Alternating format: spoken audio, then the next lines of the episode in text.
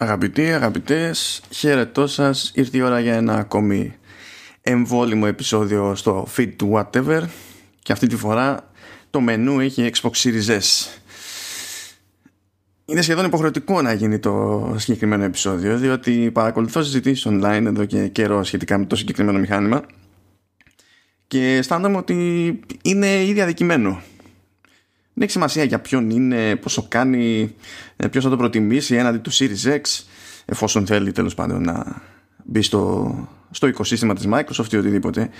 Βλέπω κάποιες υποθέσεις που είναι εκτός πραγματικότητας. Οπότε από εκεί που είχα κατά νου να γίνει ένα επεισόδιο πιο πολύ για να επισημανθούν οι διαφορές μεταξύ Series X και Series S, προκύπτει ότι έχει νόημα, καθώς ανατρέχουμε σε αυτές τις διαφορές, να λέμε και μερικά πράγματα παραπάνω προς αποφυγή παρεξηγήσεων.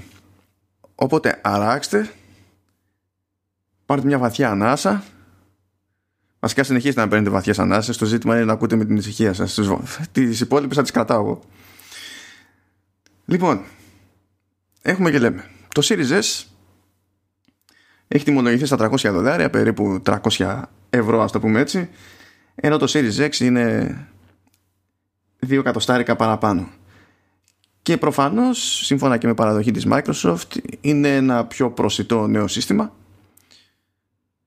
για εκείνον που στην ουσία είτε θέλει πρόσβαση σε παιχνίδια νέας γενιάς, ό,τι και αν σημαίνει αυτό, θα φτάσουμε σε αυτό. Να θυμίσω πως έτσι κι αλλιώς στο παρελθόν ε, έγραψα και ένα επεισόδιο συγκεκριμένα για το Series X. Γράφτηκε και ένα επεισόδιο που ήταν στο περίπου σύγκριση μεταξύ Series X και PlayStation πέντε. Θα βάλω τα σχετικά links στις σημειώσεις του επεισοδίου, για όποιον βλέπει τις σημειώσεις στο, στο site ή για όποιον τις βλέπει στο όποιο podcast player μπορεί να χρησιμοποιεί ανάλογα με την πλατφόρμα της προτιμήσης του. Οπότε θα αποφύγω να, κάποιες επαναλήψεις, γιατί δεν έχει, δεν έχει συγκλονιστικό νόημα. Θα σταθώ στα κέρια σημεία. Οπότε ξεκινάμε. Έχουμε και λέμε. Σε σι πι γιου η διαφορά μεταξύ X και S είναι πολύ μικρή. Μιλάμε για ίδια αρχιτεκτονική, ίδιους πυρήνες. Η, η διαφορά είναι ότι από εκεί που στο X το ταβάνι είναι τρία κόμμα οκτώ γιγαχέρτζ ή τρία κόμμα εξήντα έξι με hyperthreading, ε, είναι τρία κόμμα έξι και τρία κόμμα τέσσερα αντίστοιχα στην περίπτωση του, του Series S. Η απόσταση είναι τόσο μικρή που είναι αμεληταία. Είναι πολύ συγκεκριμένη η λογική σε αυτή την επιλογή της Microsoft. Προερχόμαστε από μια γενιά που σιγά σιγά θα αρχίσουμε να αφήνουμε πίσω μας, δηλαδή τη γενιά του Xbox One και του PlayStation τέσσερα, όπου μεγάλο πρόβλημα εξ αρχής, από την πρώτη μέρα, ήταν ο επεξεργαστής. Με το που τα είδαμε αυτά τα μηχανήματα να φυτρώνουν, είχαν ήδη ξεπερασμένη αρχιτεκτονική, ασχέτως δηλαδή των ταχυτήτων και τα λοιπά. Ένα μέρος, ένα, ένας λόγος που θα δούμε μεγάλες αλλαγές, μεγάλες βελτιώσεις στην αυτή η γενιά συστημάτων, είναι το τεράστιο άλμα που γίνεται στην αρχιτεκτονική του επεξεργαστή, που πηγαίνει πακέτο φυσικά με βελτιώσεις στην απόδοση κτλ. Κρατώντας τόσο κοντά Τη, τη, τη σι πι γιου ανάμεσα σε X και S, η Microsoft μπορεί να είναι σίγουρη πως οποιοδήποτε σενάριο σε κάποιο παιχνίδι ε, εξαρτάται από την απόδοση της σι πι γιου, θα μπορεί και το ένα μηχάνημα και το άλλο μηχάνημα να έχουν τον ίδιο αέρα. Πάμε τώρα γρήγορα γρήγορα σε τζι πι γιου. Εδώ έχουμε τεράστια απόσταση. Τεράστια, δηλαδή ξεκάθαρα. Πάλι βέβαια έχουμε νέα αρχιτεκτονική. Έχουμε αρχιτεκτονική αρ ντι εν έι δύο της έι εμ ντι. Είναι αρχιτεκτονική που βλέπουμε έτσι κι αλλιώς σε όλα τα μηχανήματα της γενιάς που, που ξεκινά όσο νούπο.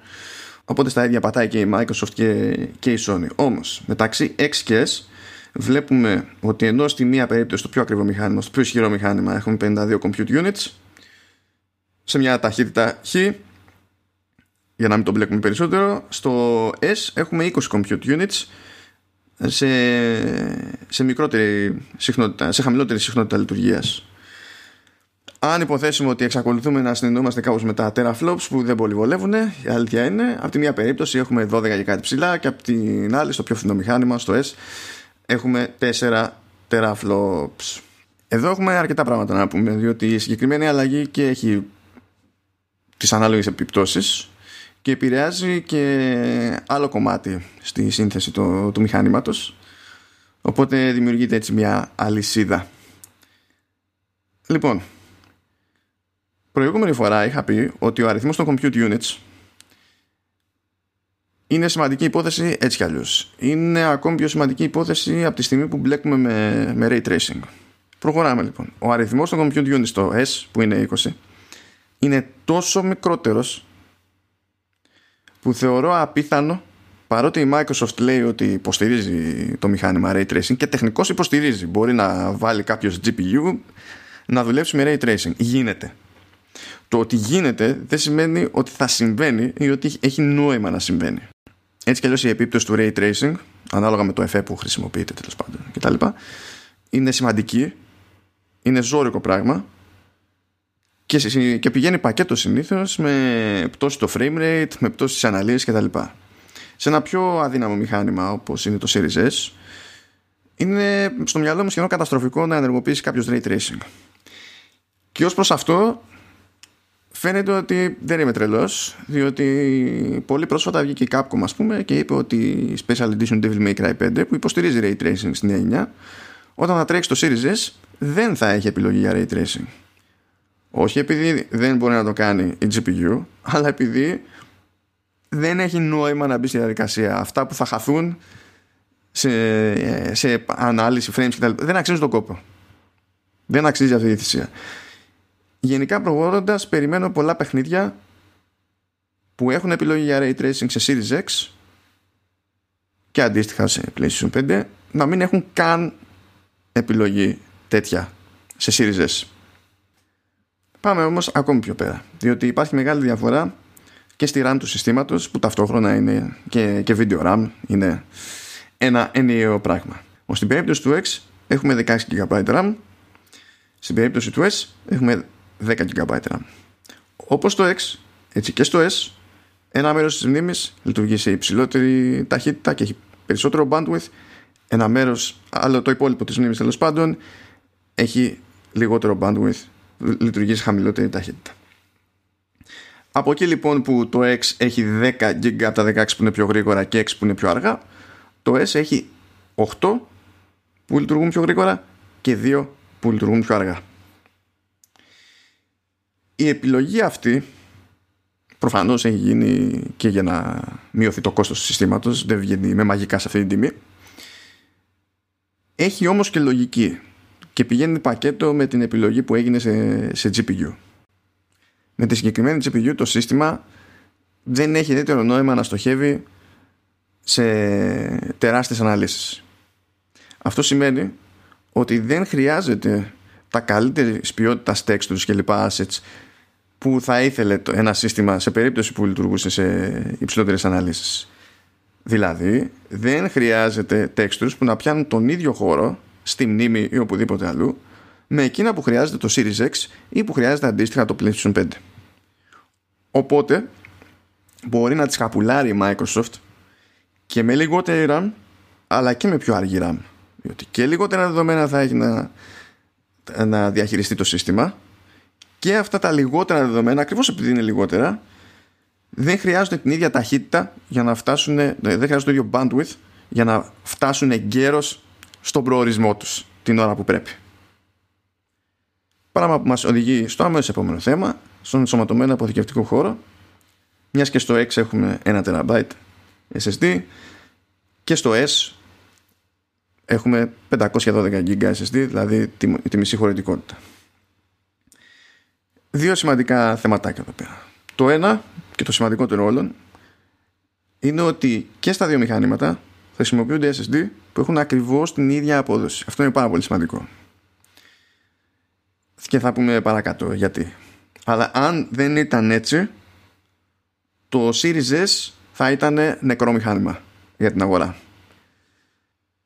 Το δεύτερο στην όλη υπόθεση είναι ότι από τη στιγμή που περιμένουμε στο S να χρησιμοποιούνται χαμηλότερες ανάλυσης assets που πιάνουν λιγότερο χώρο, μπορούμε να φτάσουμε σε σενάρια που το ίδιο παιχνίδι, αν θέλουμε να παίξουμε το ίδιο παιχνίδι σε X και S, με το σύστημα Smart Delivery της Microsoft, που υποτίθεται ότι φροντίζει να, πηγαίνουν, να κατεβαίνουν μόνο τα σωστά assets για το μηχάνημα και όχι τα υπόλοιπα που θα, θα πιάνε χώρο, μπορούμε να φτάσουμε σε ένα σενάριο που το ίδιο παιχνίδι μπορεί να πιάνει λιγότερο χώρο όταν βρίσκεται σε Series S και περισσότερο χώρο όταν βρίσκεται σε Series X. Τώρα, αυτό δεν θα το θεωρούσα αυτονόητο σε κάθε περίπτωση. Προφανώς τώρα όλο αυτό το σενάριο εξαρτάται και από κάποιες επιλογές που έχει να κάνει τη μεριά του developer, που με τη σειρά οι επιλογές αυτές ε, καθορίζονται από το ποιόν του παιχνιδιού του, από την πετριά που έχει φάσει το κεφάλι, είναι διάφοροι παράγοντες. Αλλά υπάρχει τρόπος, τέλος πάντων, το ίδιο παιχνίδι στις διαφορετικές εκδόσεις του Xbox να μην χρειάζεται να καταλαμβάνει τον ίδιο χώρο.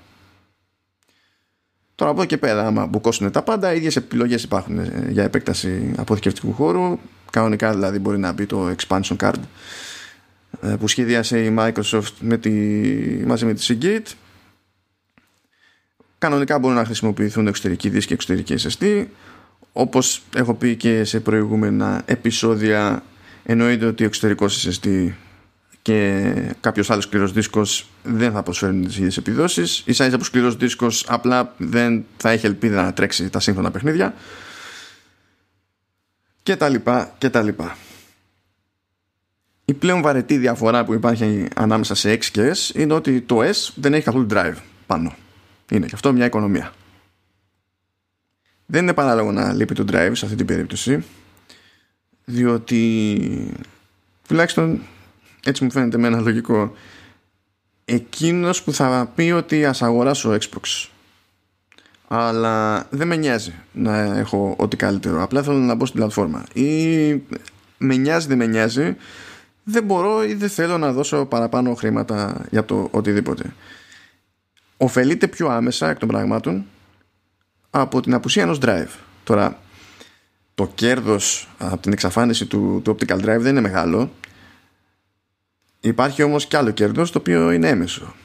Όταν γλιτώνουμε χώρο, δεδομένου ότι έχει αυτό το σουλούπι το, το μηχάνημα, είναι πιο εύκολο να έχουμε τα υπόλοιπα χαρακτηριστικά που έχουμε, να κανονίσουμε το σύστημα ψήξης αναλόγως, ώστε όλο αυτό να λειτουργεί. Αλλά όπως και να έχει, η διαφορά αυτή είναι η πιο βαρετή όλων. Να πάμε λοιπόν λίγο παραπέρα, διότι όλα τα προηγούμενα συμβαίνουν για να μπορέσει να βγει και να πει η Microsoft ότι κοιτάξτε να δείτε, στην περίπτωση του Series X το performance target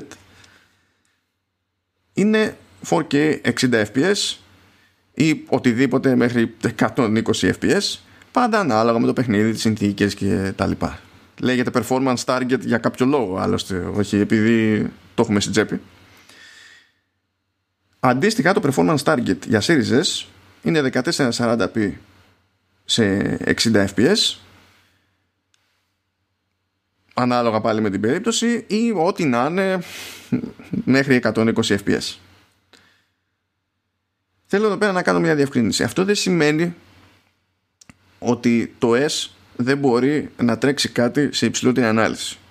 Αν το παιχνίδι είναι ελαφρύ έτσι κι αλλιώς και ο developer δει ότι υπάρχουν οι πόροι να το σπρώξει σε υψηλότερη ανάλυση και να πετύχει και πάλι το frame rate που θέλει, τίποτα δεν εμποδίζει τον developer να κάνει ακριβώς αυτό.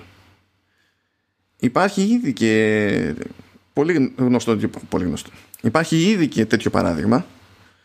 Υπάρχει το Falconeer. Είναι αρκετά ελαφρύ παιχνίδι ώστε να τρέχει σε, σε χίλια ογδόντα πι εξήντα σε Xbox One S.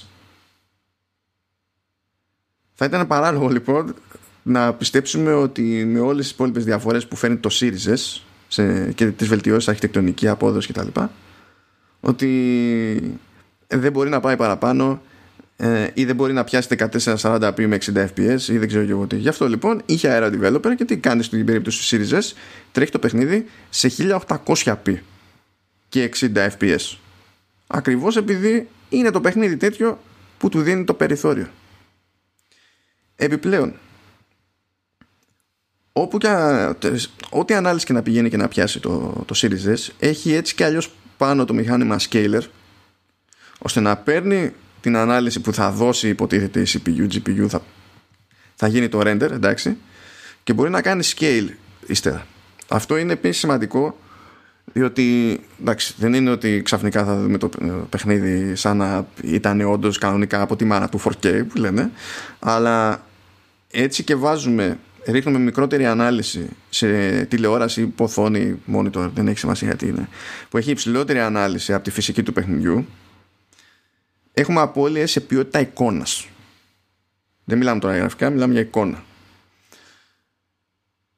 Με ένα, με ένα scaler τουλάχιστον γλιτώνουμε αυτό το πραγματάκι. Αν έχετε δει καμιά φορά, μπορεί να είχε τύχει σε α, μια περιέργως, μια καλή περίπτωση, ένα καλό παράδειγμα είναι το, το Uncharted τέσσερα. Το Uncharted, το Uncharted τέσσερα στο PlayStation τέσσερα Pro έτρεχε σε χίλια τετρακόσια σαράντα πι, αλλά για κάποιο λόγο δεν γινόταν scaling από εκεί και πέρα. Οπότε σε τηλεόραση φορ κέι, γενικά σε οθόνη φορ κέι, ναι, τα γραφικά ήταν αυτά που είναι έτσι κι αλλιώς, αλλά ένα έτσι λίγο πιο υποψιασμένο μάτι μπορούσε να, να δει ότι κάτι είναι off στην εικόνα.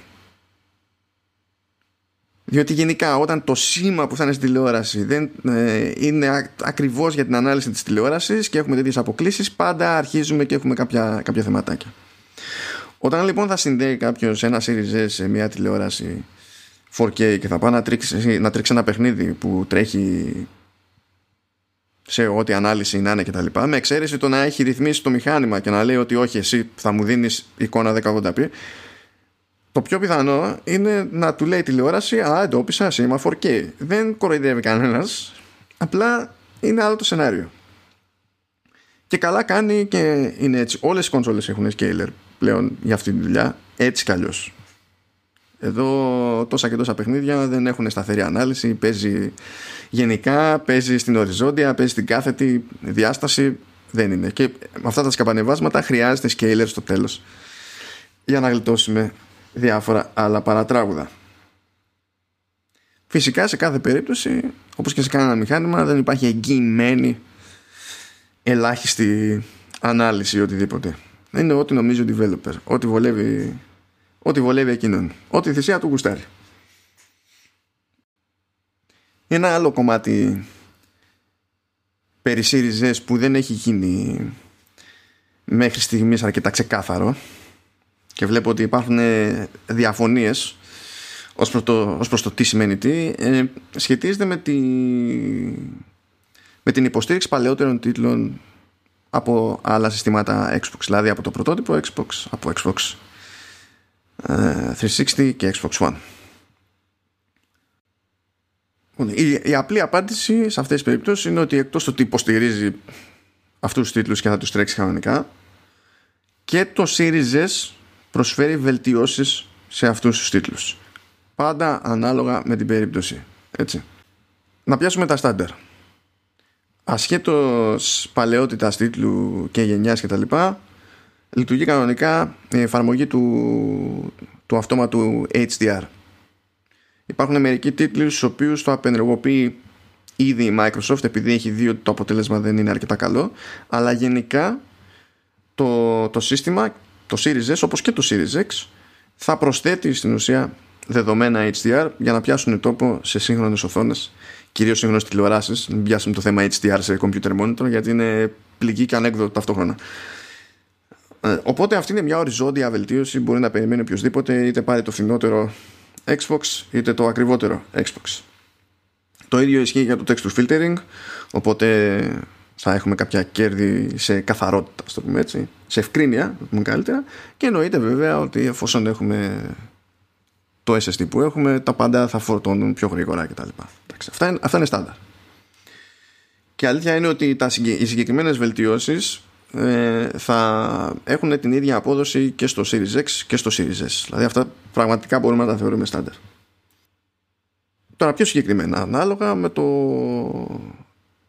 ποιας γενιά, με, ανάλογα με το ποιας γενιάς τίτλος τρέχει τέλος πάντων. Αν μιλάμε για τίτλο του πρωτότυπου Xbox, που συνήθως ο στόχος εκεί ήταν η ανάλυση χίλια ογδόντα πι, το Series S μπορεί να τον πάει και χίλια τετρακόσια σαράντα πι, και ανάλογα με την περίπτωση, αν και είναι πιο δύσκολο αυτό με παλιούς τίτλους ε, λόγω του τρόπου με τον οποίο έχουν σχεδιαστεί, ε, μπορεί να πετυχαίνει είτε σταθερότερη απόδοση σταθερότερο frame rate είτε υψηλότερο.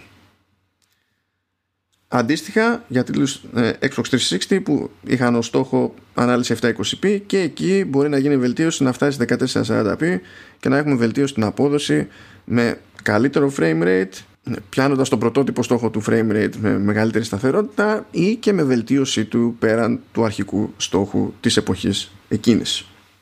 Στην περίπτωση τίτλων Xbox One είναι που βλέπω το περισσότερο μπέρδεμα στο, στον κόσμο. Και εντάξει, δεν είναι και περίεργο, γιατί έχει εξηγηθεί λίγο κουφά, αλλά δεν είναι ότι δεν έχει εξηγηθεί και καθόλου. Τι γίνεται λοιπόν? Όταν τρέχουμε ένα τίτλο Xbox One σε Series S, παίζουν εξής πιθανότητες. Αυτός ο τίτλος να είχε σχεδιαστεί μόνο για Xbox One και να μην είχε ανανεωθεί ποτέ για να εκμεταλλεύεται το Xbox One X. Μπορεί όμως, και αυτή είναι η δεύτερη περίπτωση, να πέσουμε σε τίτλο που ήταν βελτιωμένος, ήταν φτιαγμένος για να λειτουργεί καλύτερα, να έχει καλύτερη απόδοση, καλύτερα γραφικά, υψηλότερη ανάλυση, οτιδήποτε τέλος πάντων, σε Xbox One X. Σε αυτή την περίπτωση, το Series S, θα, ας πούμε ότι θα βάζει τον τίτλο να τρέχει στο mode του One S και όχι του One X. Αυτό είναι το στάνταρ, έτσι. Αν η Microsoft μπει στη διαδικασία, το οποίο ισχύει ούτως ή άλλως και για τους υπόλοιπους, τους παλαιότερους τίτλους, αν η Microsoft μπει στη διαδικασία να κάνει τροποποίηση σε κάποιον τίτλο ώστε να εκμεταλλεύεται καλύτερα το Series S, μπορούμε να έχουμε και άλλες βελτιώσεις. Το ίδιο ισχύει φυσικά και για τον οποιοδήποτε developer. Έτσι κι αλλιώς ξέρουμε από την εποχή του One X και αντίστοιχα από την εποχή του, του πι ες φορ Pro ότι παίζει ρόλο το αν κάποιος developer έχει μπει στη διαδικασία να υποστηρίξει συγκεκριμένα το hardware, να έχει βγάλει ένα patch, ένα update, οτιδήποτε, ώστε να πιάνει τόπο οι επιπλέον πόροι που διαθέτει το α ή το β σύστημα. Το έχει δείξει εντωμεταξύ αυτό η Microsoft, δεν το έχει, δεν το έχει κρύψει. Δηλαδή το ότι ε, πιάνει το Gears πέντε και το βάζει στο Series S να τρέχει σε χίλια τετρακόσια σαράντα πι και άμα χρειαστείς σε εκατόν είκοσι φρέιμς περ σέκοντ, σημαίνει εκ των πραγμάτων ότι το Series S δεν πιάνει ντε και καλά ένα παιχνίδι Xbox One και το τρέχει σαν να ήταν One S και τέλος. Υπάρχουν βελτιώσεις. Σίγουρα όμως δεν θα υπάρχουν οι βελτιώσεις αυτές που περιμένουμε όταν τρέχουμε το παιχνίδι σε One X, που συνήθως έχουν να κάνουν υψηλότερη ανάλυση και κάποια τέτοια πράγματα. Γιατί όμως? Γιατί πρώτος παράγοντας που μας οδήγησε σε αυτό το αποτέλεσμα, η τζι πι γιου. Μπορεί να δει κάποιος ένα νούμερο και να πει στο One X ήταν έξι τεραφλόπ και στο Series S είναι τέσσερα τεραφλόπ, άρα έχουμε αυτή την απόσταση. Ναι και όχι. Ναι, έχουμε αυτή την απόσταση σε συγκεκριμένα σενάρια, αλλά ταυτόχρονα οι βελτιώσεις σε αρχιτεκτονική που βλέπουμε στο Series S είναι τέτοια που το ένα τεραφλόπ εδώ με το ένα τεραφλόπ εκεί δεν σημαίνουν το ίδιο πράγμα στην πράξη. Άρα η απόσταση είναι μικρότερη, υπάρχει, αλλά είναι μικρότερη σε διάφορες περιπτώσεις από αυτό που υπονοούν οι συγκεκριμένοι αριθμοί όταν τους βάζουμε δίπλα-δίπλα. Να σημειωθεί επίσης ότι υπάρχει μια πολύ σημαντική και βασική διαφορά ως προς τη διαχείριση των πόρων στο Xbox One X και στο Xbox Series S και Series X κατ' επέκταση, στην περίπτωση που τρέχουμε παλαιότερους τίτλους. Χάνει συνεννόησης, θα μείνω στα teraflops. Από τα έξι teraflops του Xbox One X, τα μισά μπορούσαν να αξιοποιηθούν σε παλαιότερους τίτλους. Στην περίπτωση όμως των Xbox Series S και Series X μπορούν να αξιοποιηθούν όλοι οι πόροι, όλα τα τέλος πάντων θεωρητικά διαθέσιμα teraflops. Αυτό σημαίνει λοιπόν ότι στο Xbox One X τη βγάζαμε με τρία teraflops, ενώ στο Xbox Series S μπορούμε να χρησιμοποιήσουμε και τα τέσσερα. Κρατήστε το αυτό γενικά στο νου. Ωστόσο, ο λόγος που δεν θα δούμε το Red Dead Redemption δύο να τρέχει σε φορ κέι σε Series S, ενώ μπορεί να τρέχει σε φορ κέι σε One X, είναι η RAM. αν κάποιος καθίσει και παρατηρήσει τι γίνεται με τη RAM στο Series S και τι ίσχυε στο One X, θα δει ότι το One X είχε και περισσότερη RAM αλλά και γρηγορότερη RAM. Οπότε φτάνουμε σε ένα σενάριο που τα textures που μπορεί να χρειάζεται ένα Red Dead Redemption δύο για να τρέξει όπως θέλει να τρέξει σε φορ κέι, όπως τρέχει σε One X, μπορεί κάλλιστα να μην χωράνε στη μνήμη του Series S. Ακόμα και αν βάλουμε δηλαδή θέματα ταχύτητας, απόδοσης και τα λοιπά στη, στην άκρη. Και επειδή ένα από τα κλασικά σενάρια που έχουμε σε τίτλους που ήταν βελτιωμένοι σε One X ήταν να έχουν ή εξορισμού βελτίωση σε, σε textures, υψηλότερη ανάλυση κτλ.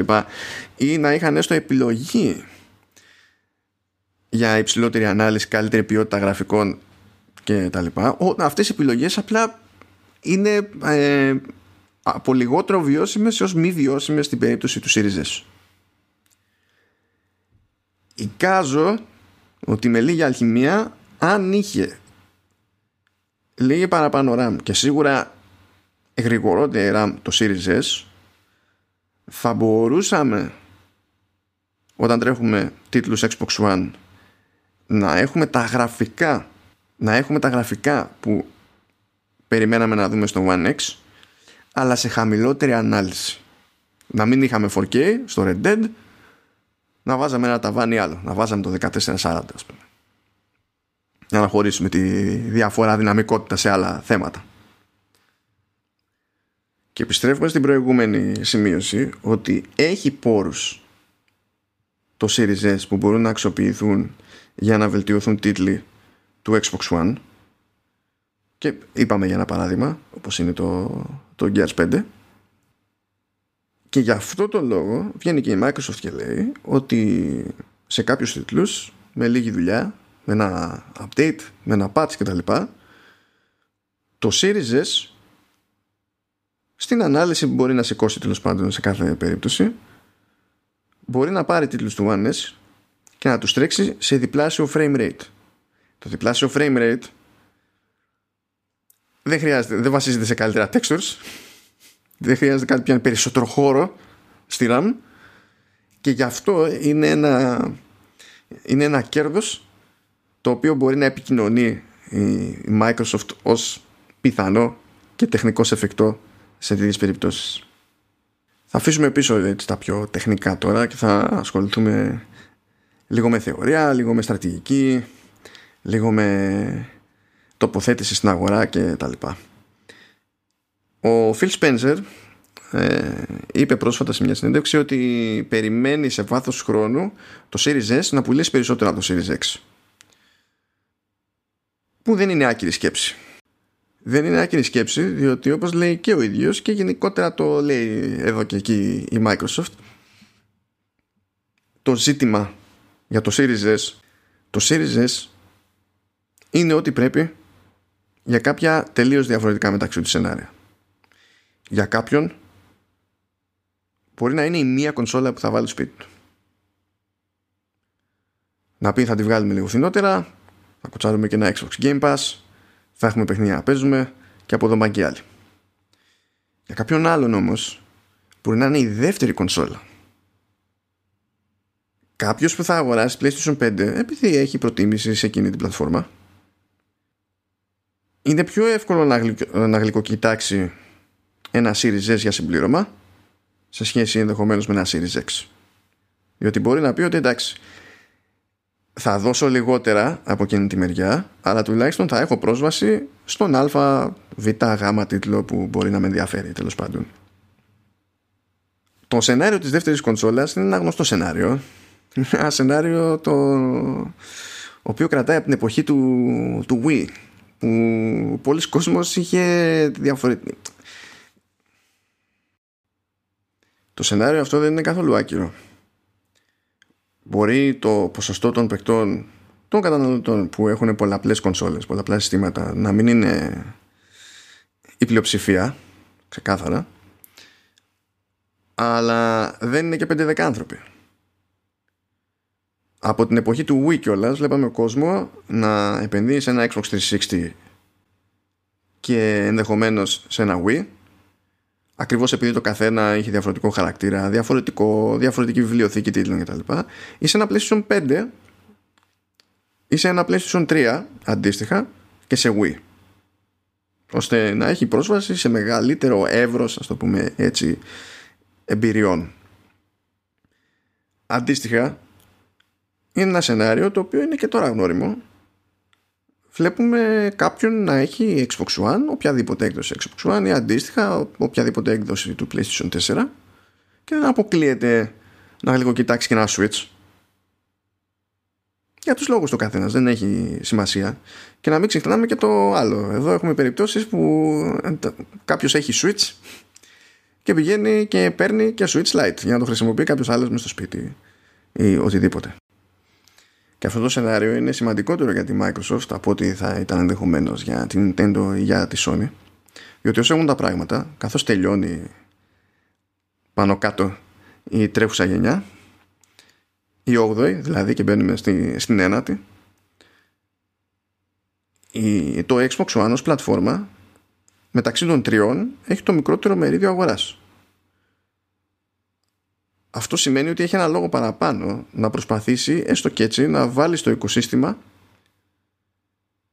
έναν καταναλωτή που δεν το προτίμησε προηγουμένως.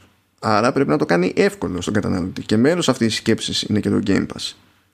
Διότι αν έπρεπε κάποιος να το παίξει δίπορτο σε δύο πλατφόρμες, θα έλεγε ότι ωραία, αγόρασα δύο συστήματα, εντάξει, αλλά με το γνώριμο καθεστώς, αυτό στο οποίο έχουμε συνηθίσει όλη τόσα χρόνια, θα έπρεπε να πάει πακέτο και με μια ανάλογη επένδυση σε αγορές τίτλων για να πιάσει τόπο το ένα ή το άλλο σύστημα.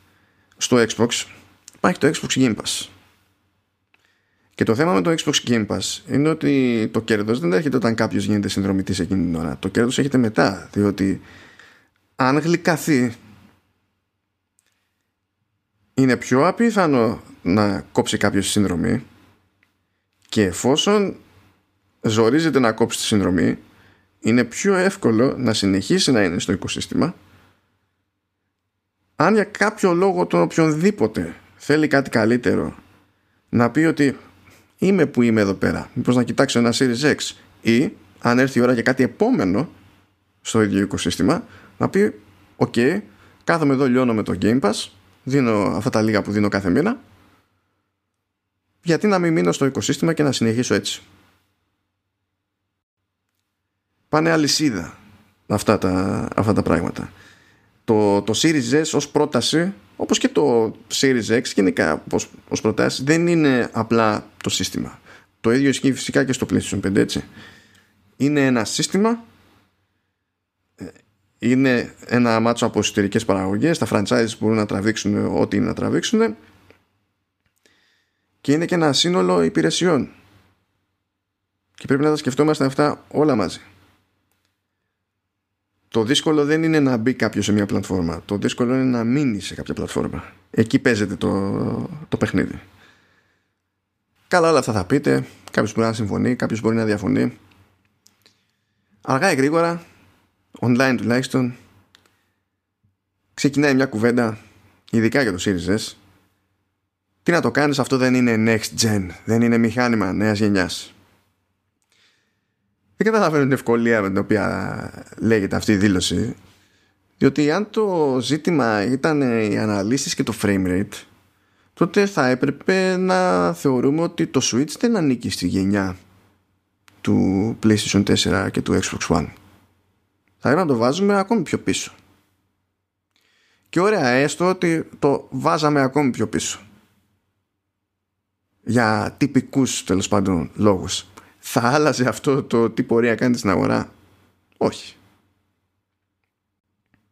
Θα βγει κάποιος ε, που, που παίζει σε Switch και θα αισθανθεί ρηγμένος για το αν ο Α ή ο Β θεωρεί ότι ανήκει στην όγδοη ή την ένατη γενιά. Δεν καράδι είναι. Ακόμα και εκείνος που έχει πολλαπλά συστήματα και έχει και Switch, που θα κάψει παραπάνω χρήμα στο gaming, θα παρακολουθεί περισσότερο, μπορεί να τα καταλαβαίνει αυτά λίγο καλύτερα. Νομίζω ότι και αυτός δίνει δεκάρα για αυτή τη διαφορά δυναμικής. Και νομίζω ότι καλά κάνει, διότι τα pixels δεν είναι γενιά. πάλι αν ήταν η γενιά τα pixels, τότε ξέρω εγώ ε, πώς θα κατηγοριοποιούσαμε το, το πι σι σε κάθε περίπτωση. Και κάθε φορά θα πήγαινε σε άλλη γενιά, θα το πηγαίναμε και πιο πέρα, θα το σπρώχναμε. Δεν είναι πολύ πρακτικό. Παλαιότερα μπορεί να ήταν, γιατί το πεδίο της μάχης ήταν διαφορετικό. Νομίζω ότι όταν μπλέκουμε σε τέτοια αντιπαράθεση είναι πάρα πολύ σημαντικό να κοντοστεκόμαστε έστω για λίγο και να ορίζουμε κάπως το τι σημαίνει πλέον νέα γενιά. Αν απλά ακούσει κάποιος είτε τη Sony είτε την Microsoft, θα δει ότι το ένα πράγμα που σπρώχνουν πάνω απ' όλα είναι τη δυνατότητα που, που δίνουν τα, τα ες ες ντι στους developers να σπάσουν περιορισμούς στο game design, περιορισμούς που ισχύουν εδώ και πάρα πολλά χρόνια. Αν αυτό δεν δείχνει ποια είναι η διαχωριστική γραμμή μεταξύ των γενεών, τότε δεν ξέρω τι υποτίθεται ότι δείχνει το οποιοδήποτε άλμα και πέρασμα από τη μία γενιά στην άλλη.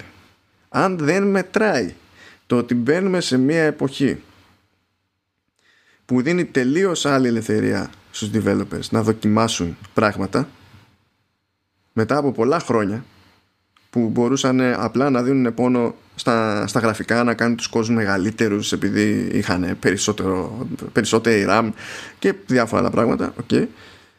Τώρα θα μπορέσουν να φτάσουν να σχεδιάζουν παιχνίδια που ασχέτως της ποιότητας των γραφικών, απλά πριν μηχανικά δεν θα λειτουργούσαν, δεν θα έτρεχαν όπως θα έπρεπε να τρέξουν, τέλος πάντων, για να έχει νόημα το παιχνίδι. Αλλά α, αυτή στην πράξη πιστεύω ότι είναι η πραγματική διαχωριστική γραμμή στην προκειμένη. Ως προς αυτό, το Series S δεν χάνει τίποτα, σε τίποτα σε σχέση με το Series X. Αυτό, αυτή την απόδοση του ες ες ντι την, την έχει στην τσέπη. Είναι και αστείο ώρες ώρες, διότι αν υποθέσουμε ότι χρησιμοποιεί χαμηλότερες ανάλυσης τέξτους και τα λοιπά, τα, και ό,τι assets χρειάζεται να φορτώσει ένα παιχνίδι, έχει να φορτώσει λιγότερα δεδομένα και έχει το ίδιο γρήγορο ες ες ντι. Εγώ περιμένω αργά ή γρήγορα σε κάποιες περιπτώσεις να δούμε κάποιο παιχνίδι να φορτώνει λίγο πιο γρήγορα Series S και να αναρωτιόμαστε ποιος είναι ο λόγος. Αλλά γίνεται, είναι το, βγαίνουν οι αριθμοί δηλαδή, δεν είναι πυρηνική φυσική. Άρα, όπως καταλαβαίνετε, όποτε και να με ρωτήσει κάποιος αν το Xbox Series S είναι μηχάνημα νέας γενιάς, η απάντηση που δίνω είναι πως ναι, είναι μηχάνημα νέας γενιάς. Είναι ένα μηχάνημα που εκ των πραγμάτων θα τρέχει τα παιχνίδια που είναι σχεδιασμένα να τρέχουν στο Series X, κάτι που δεν μπορούμε να ισχυριστούμε για το Xbox One σε οποιαδήποτε του, σε οποιαδήποτε του εκδοχή. Όταν ένα παιχνίδι θα έχει φτιαχτεί συγκεκριμένα για να τρέχει σε Series S, Series, Series X και κατ' επέκταση PlayStation πέντε, έτσι για τον ίδιο λόγο, αν βασίζεται στην ιδέα ότι χρειάζεται να φορτώνει πάρα πολύ γρήγορα δεδομένα από ες ες ντι και με σκληρό δίσκο δεν υπάρχει ελπίδα, εκ των πραγμάτων έχουμε παιχνίδι που δεν λειτουργεί σε μηχάνημα προηγούμενης γενιάς, δεν τρέχει. Οπότε δεν ξέρω τι άλλο θέλουμε για να περάσει το μήνυμα ότι το Series S είναι. Με την ίδια λογική υπάρχει το άιφον δώδεκα και το άιφον δώδεκα Pro. Δεν βγαίνει κανένας να πει ναι, το, το απλό το δώδεκα που δεν είναι Pro ε, είναι σαν να είναι περσινό. Δεν το λέει κανένας αυτό το πράγμα. Οπότε προτείνω να μην το λέμε κι εμείς στον χώρο της κονσόλας. Να ξεφύγουμε από κάποια τέτοια κολλήματα. Αυτά λοιπόν για το Xbox Series S. Πάνω κάτω καταφέραμε να τα πούμε για κάθε σύστημα και, και ξεχωριστά και συνδυαστικά και τα πάντα όλα. Από εκεί και πέρα τι να πω, καλή αρχή να κάνει η γενιά, καλό λανσάρισμα να έχουμε, καλή υπομονή με τους περιορισμούς που καθιστά αναγκαίους η πανδημία. Εκ των πραγμάτων, για τους ίδιους λόγους, περισσότερο παιχνίδι έχει το μενού. Οπότε μην χτυπιόμαστε με τα λάθος πράγματα. Ας χτυπιόμαστε με το χειριστήριο στο χέρι. Αυτά από μένα. Γεια και χαρά.